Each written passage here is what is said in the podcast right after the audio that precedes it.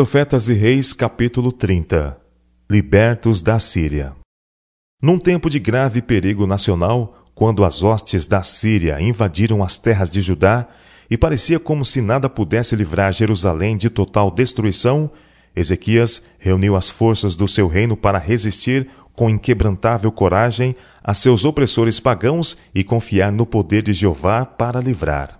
Esforçai-vos e tende bom ânimo, não temais, nem vos espanteis por causa do rei da Síria, nem por causa de toda a multidão que está com ele. Ezequias exortou os homens de Judá, porque há um maior conosco do que com ele. Com ele está o braço de carne, mas conosco o Senhor nosso Deus, para nos ajudar e para guerrear nossas guerras. Segunda Crônicas, capítulo 32, versos 7 e 8. Não era sem razão que Ezequias podia falar com confiança sobre o resultado por vir. A orgulhosa Assíria, conquanto usada por Deus durante algum tempo como a vara da sua ira para a punição das nações, não devia prevalecer sempre. Não temas a Assíria. Tinha sido a mensagem do Senhor por intermédio de Isaías alguns anos antes aos que habitavam em Sião porque daqui a bem pouco o Senhor dos Exércitos suscitará contra ele um flagelo, como a matança de Midian junto à rocha de Horebe, e como a sua vara sobre o mar, que contra ele se levantará, como sucedeu aos egípcios. E acontecerá naquele dia que a sua carga será tirada do seu ombro, e o seu jugo do teu pescoço, e o jugo será despedaçado por causa da unção. Isaías capítulo 10, versos 24 a 27. Em outra mensagem profética, dada no ano em que morreu o rei Acás, o profeta havia declarado: O Senhor dos Exércitos jurou, dizendo: Como pensei, assim sucederá, e como determinei, assim se efetuará. Quebrarei a Síria em minha terra, e nas minhas montanhas a pisarei, para que o seu jugo se aparte deles, e a sua carga se devide dos seus ombros este é o conselho que foi determinado sobre toda a terra, e esta é a mão que está estendida sobre todas as nações, porque o Senhor dos Exércitos o determinou. Quem, pois, o invalidará? E a sua mão estendida está. Quem, pois, a fará voltar atrás? Isaías capítulo 14, versos 28 e versos 24 a 27. O poder do opressor devia ser quebrado Contudo, Ezequias, nos primeiros anos do seu reinado, continuou a pagar tributo à Síria, em harmonia com o que a casa havia concordado. Entre mentes, o rei havia tomado conselho com seus príncipes e os seus varões, e havia feito tudo o que era possível para a defesa de seu reino. Havia providenciado para que houvesse abundância de água dentro dos muros de Jerusalém, enquanto fora devia haver escassez. E ele se fortificou, e edificou todo o muro quebrado até as torres, e levantou outro muro para fora, e fortificou a Milo, na cidade de Davi, e fez armas e escudos em abundância, e pôs oficiais de guerra sobre o povo.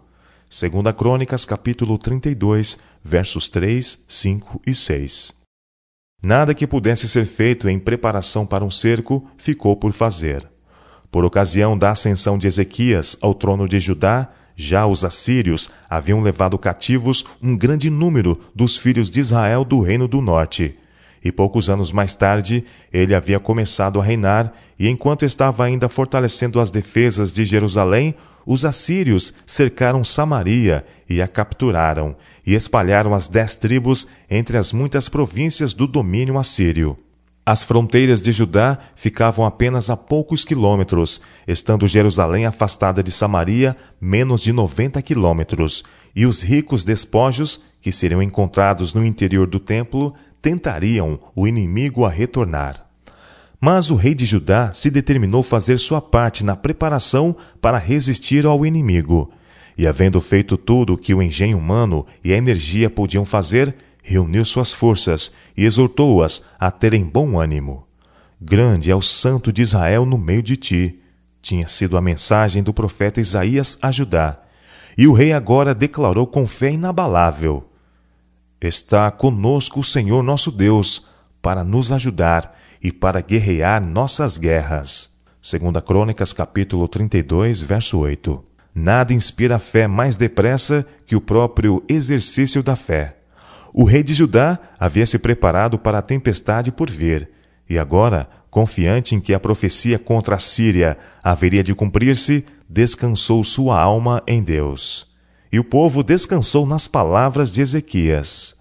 Segunda Crônicas, capítulo 32, verso 8. Que importava vangloriassem eles? A minha mão alcançou os reinos dos ídolos, ainda que as suas imagens de escultura eram melhores do que as de Jerusalém e do que as de Samaria? Porventura, como fiz a Samaria e aos seus ídolos, não faria igualmente a Jerusalém e a seus ídolos? Isaías capítulo 10, versos 10 e 11. Judá nada tinha a temer, pois sua confiança estava em Jeová. A crise tão longamente esperada veio afinal. As forças da Síria, avançando de triunfo em triunfo, apareceram na Judéia. Confiantes na vitória, os líderes dividiram suas forças em dois exércitos, um dos quais devia enfrentar o exército egípcio ao sul, enquanto o outro devia sitiar Jerusalém. A única esperança de Judá estava agora posta em Deus. Todo possível auxílio do Egito havia sido cortado, e nação alguma havia próximo para estender uma mão amiga.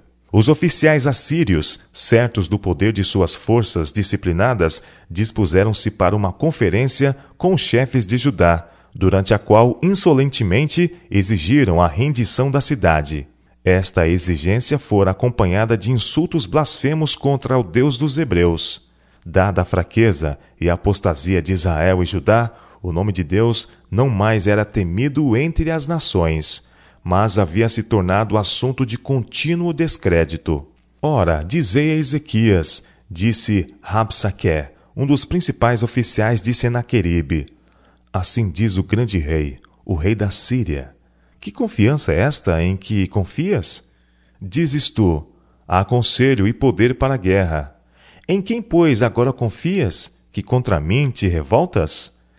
Segunda Reis, capítulo 18, versos 19 e 20.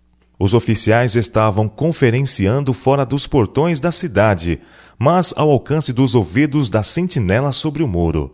E como os representantes do rei da Síria impuseram em altas vozes suas condições aos chefes de Judá, foi-lhes pedido que falassem em síriaco e não em judaico, a fim de não tomarem conhecimento do desenvolvimento da conferência os que estavam sobre o muro. Rapsaque, desdenhando esta sugestão, levantou ainda mais a voz e, continuando a falar em judaico, disse: Ouve as palavras do grande rei, do rei da Síria. Assim diz o rei: Não vos engane, Ezequias, porque não vos poderá livrar, nem tampouco Ezequias vos faça confiar no Senhor, dizendo: Infalivelmente nos livrará o Senhor, e esta cidade não será entregue nas mãos do rei da Síria.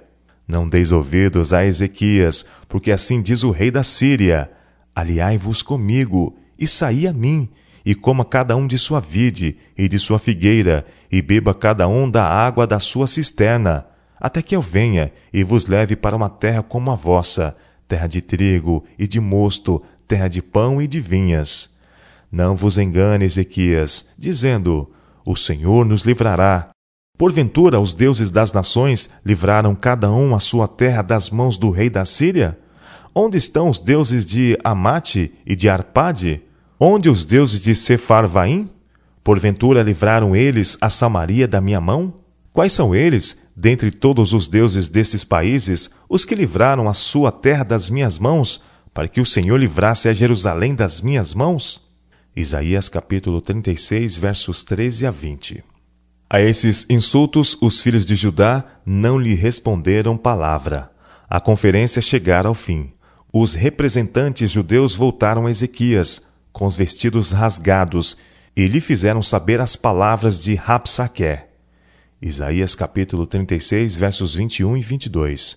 O rei, informado do blasfemo desafio, rasgou seus vestidos e se cobriu de saco e entrou na casa do Senhor. Segunda Reis, capítulo 19, verso 1. Um mensageiro foi despachado a Isaías, a fim de informá-lo sobre o resultado da conferência. Este dia é dia de angústia e de vituperação e de blasfêmia. Foi a mensagem que o rei enviou. Bem pode ser que o Senhor teu Deus ouça todas as palavras de Rapsaque, a quem enviou o seu Senhor, o rei da Síria, para enfrentar o Deus vivo e para vituperá-lo com as palavras que o Senhor teu Deus tem ouvido. Faze, pois, oração pelo resto que se acha. Segunda Reis, capítulo 19, versos 3 e 4. O rei Ezequias e o profeta Isaías, filho de Amós, oraram por causa disso e clamaram ao céu. Segunda Crônicas, capítulo 32, verso 20. Deus respondeu às orações de seus servos. A Isaías foi dada a mensagem para Ezequias. Assim diz o Senhor: Não tema as palavras que ouviste, com as quais os servos do rei da Síria me blasfemaram. Eis que meterei nele um espírito, e ele ouvirá um arruído e voltará para sua terra. A espada o farei cair na sua terra. Segunda Reis, capítulo 19, versos 6 e 7. Os representantes assírios, depois de haverem deixado os chefes de Judá, comunicaram-se diretamente com o seu rei, que estava com a divisão de seu exército em guarda contra a aproximação do Egito. Ouvindo o relatório, Senaqueribe escreveu cartas para blasfemar do Senhor Deus de Israel e para falar contra ele, dizendo: Assim como os deuses das nações das terras não livraram seu povo da minha mão, assim também o Deus de Ezequias não livrará o seu povo da minha mão. Segunda Crônicas, capítulo 32, verso 17. A atrevida ameaça foi acompanhada pela mensagem: Não te engane o teu Deus, em quem confias, dizendo: Jerusalém não será entregue na mão do rei da Síria. Eis que já tens ouvido o que fizeram os reis da Síria a todas as terras, destruindo-as totalmente e tu te livrarás? Porventura a livraram os deuses das nações, a quem destruíram, como a Gozã, e a Arã, e a Rezefe, e aos filhos de Éden, que estavam em Telassar? Que é feito do rei de Amate, e do rei de Arpade, e do rei da cidade de Serfavaim, de Ena e de Iva? Segunda Reis, capítulo 19, versos 10 a 13. Quando o rei de Judá recebeu as insultuosas cartas, levou-as ao templo e as estendeu perante o Senhor. E orou com forte fé pelo auxílio do céu, para que as nações da terra soubessem que o Deus dos Hebreus ainda vivia e reinava. A honra de Jeová estava em jogo, ele somente poderia trazer livramento.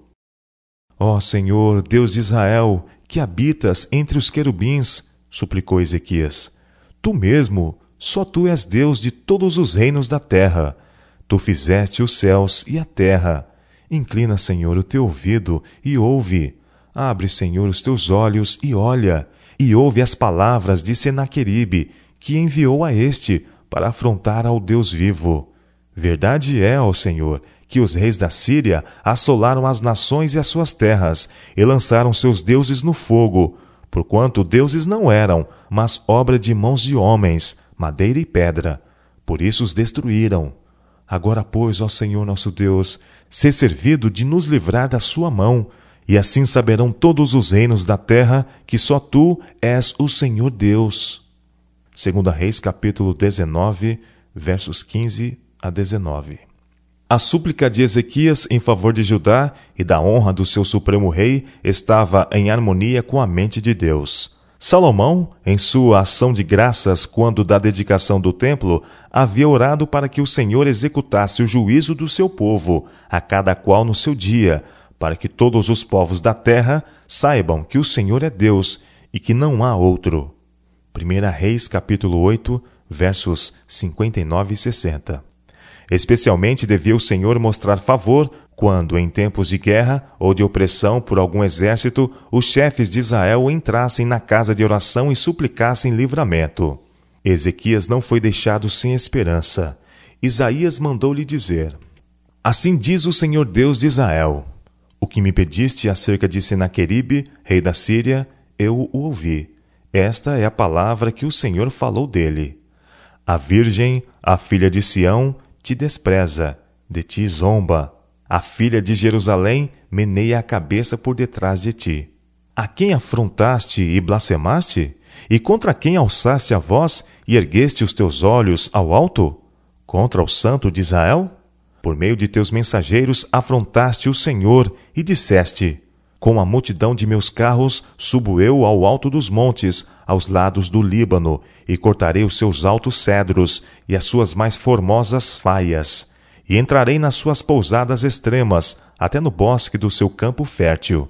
Eu cavei e bebi águas estranhas, e com as plantas dos meus pés secarei todos os rios dos lugares fortes. Porventura não viste que já dantes fiz isto, e já desde os dias antigos o formei?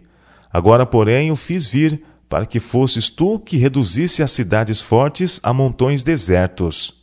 Por isso, os moradores delas, com as mãos encolhidas, ficaram pasmados e confundidos.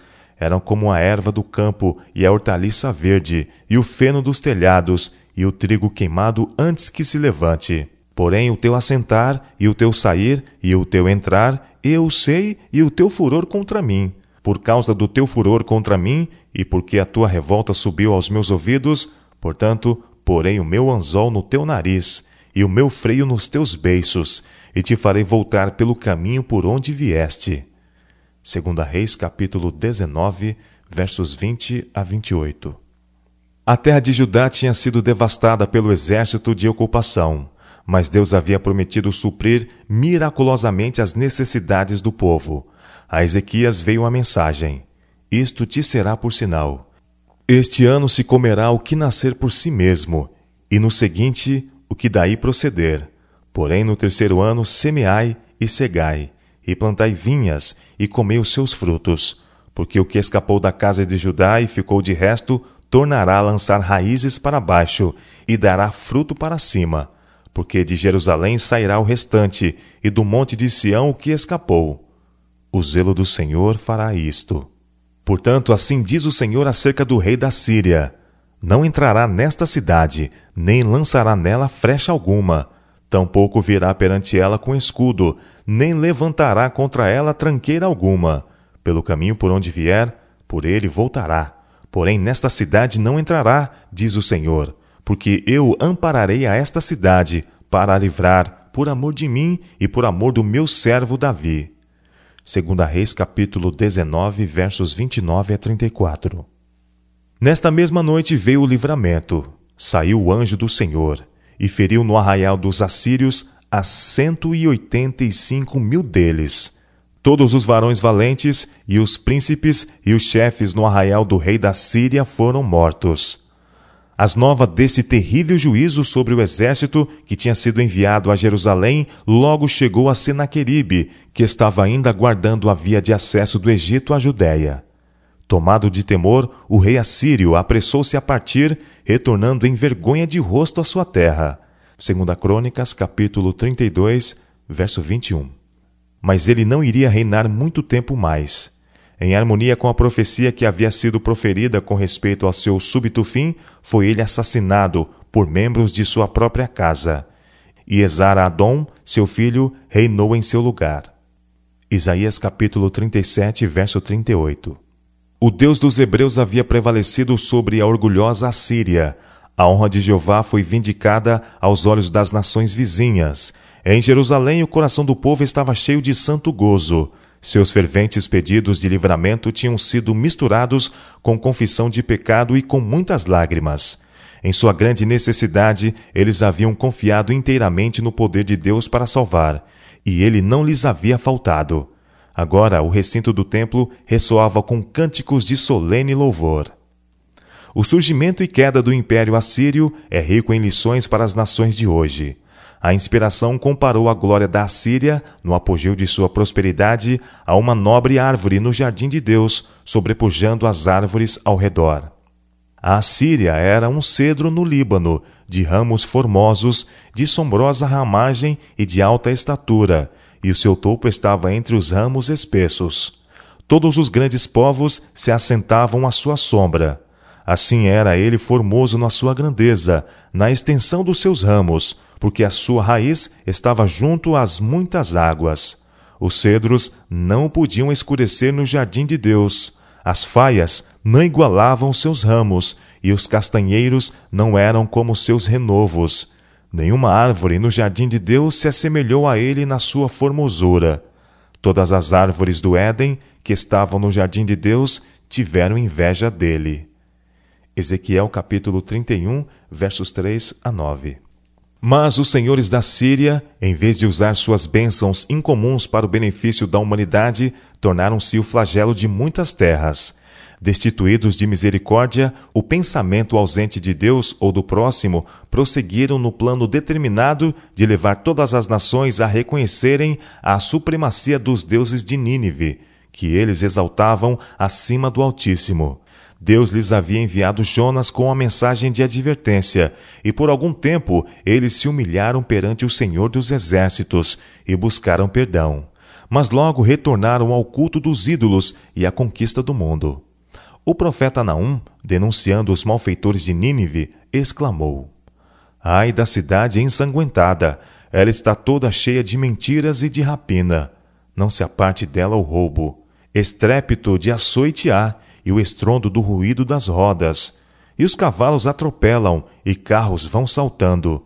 O cavaleiro levanta a espada flamejante e a lança relampagueante, e haverá uma multidão de mortos.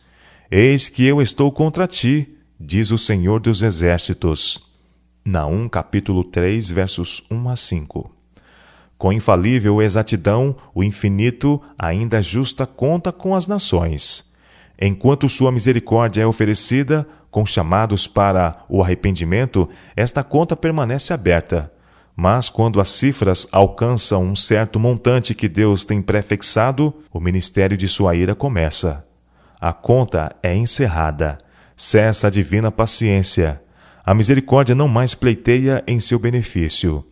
O Senhor é tardio em irar-se, mas grande em força, e ao culpado não tem por inocente. O Senhor tem o seu caminho na tormenta e na tempestade, e as nuvens são o pó dos seus pés. Ele repreende o mar e o faz secar, e esgota todos os rios.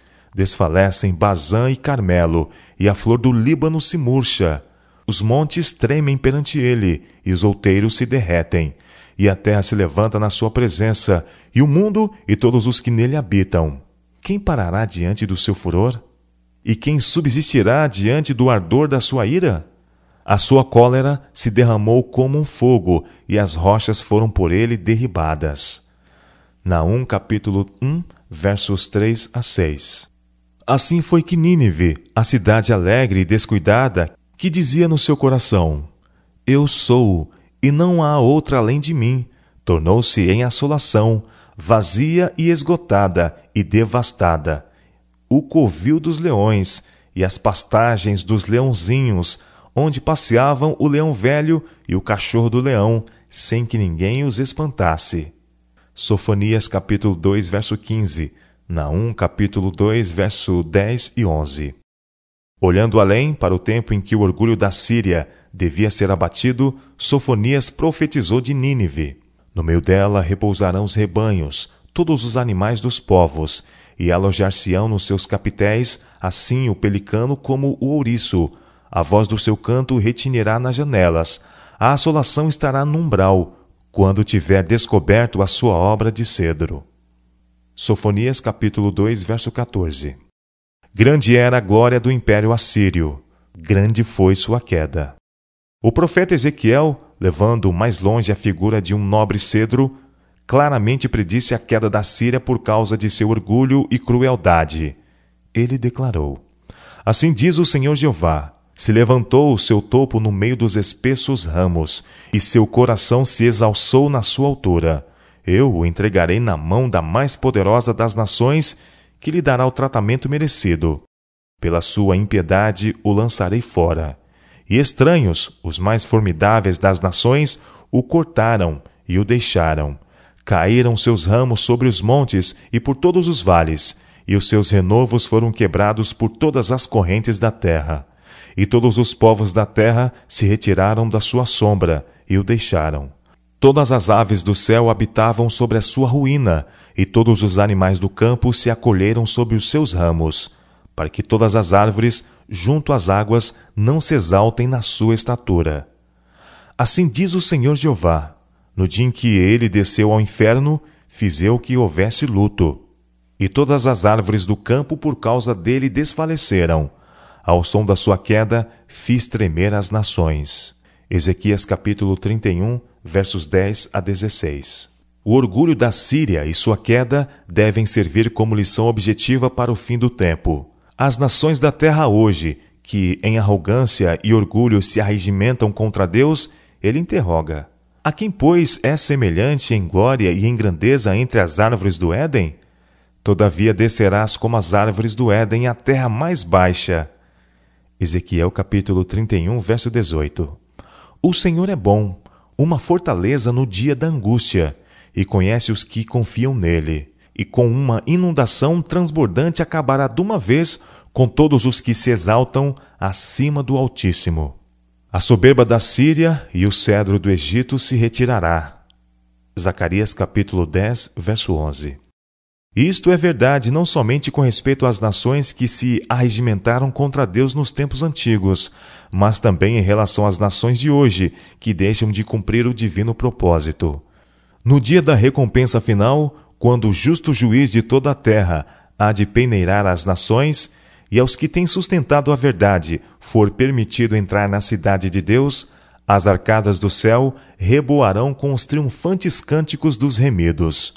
Um cântico haverá entre vós, declara o profeta, como na noite em que se celebra uma festa santa, e alegria de coração, como a daquele que sai tocando pífaro para vir ao monte do Senhor, a rocha de Israel. E o Senhor fará ouvir a glória da sua voz. Com a voz do Senhor será desfeita em pedaços a Assíria, que feriu com a vara. E a cada pancada do bordão do juízo que o Senhor der, haverá tamborins e harpas. Isaías capítulo 30, versos 29 a 32.